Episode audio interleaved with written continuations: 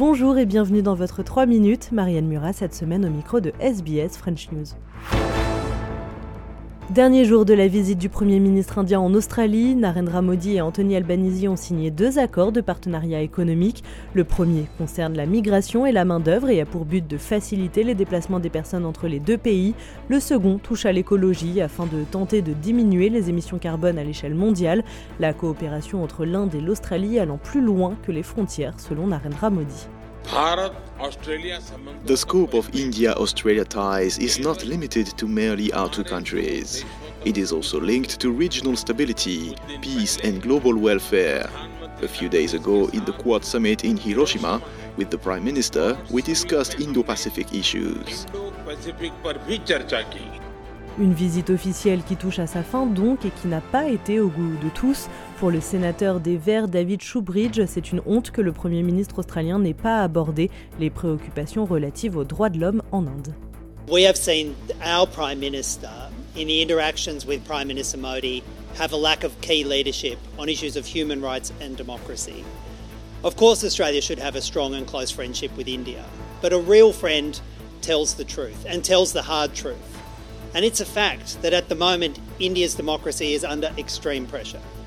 For our Prime Minister to meet with Prime Minister Modi over two days and not raise human rights concerns, to not raise those concerns about democratic values that we should both share, is a fundamental failure of leadership from Prime Minister Albanese.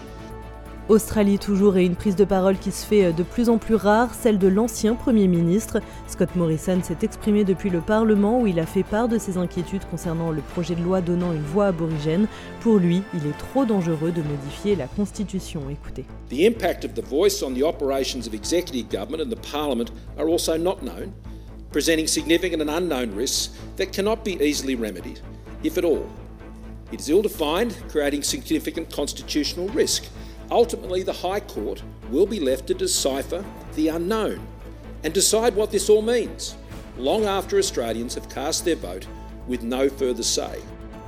Et enfin, on prend la direction du Cameroun où une trentaine de villageoises ont été kidnappées dans le nord-ouest du pays le week-end dernier. Une information confirmée hier par les autorités locales selon lesquelles ces femmes ont également été torturées alors qu'elles manifestaient pacifiquement contre les groupes armés.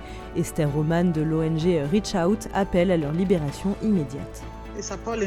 C'est vraiment consternant d'apprendre que des femmes, des mères de famille, sont enlevées par ceux-là même qu'elles considèrent comme leurs propres enfants qui sont dans les groupes armés. C'est une honte. Quelles que soient leurs actions, ces femmes ne méritent pas un tel traitement. En aucun cas, les femmes ne doivent être utilisées comme des butins de guerre. Nous n'avons jamais demandé ce qui est en train de se passer. Nous ne devrions pas être les victimes de ce que les hommes ont créé. Nous appelons à la raison, nous appelons ces jeunes à repenser leurs actions et à libérer ces femmes sans condition. Voilà messieurs dames pour l'essentiel de l'actualité, je vous souhaite une bonne soirée. Votre 3 minutes revient exceptionnellement lundi avec Grégory Pless. Bonne fin de semaine.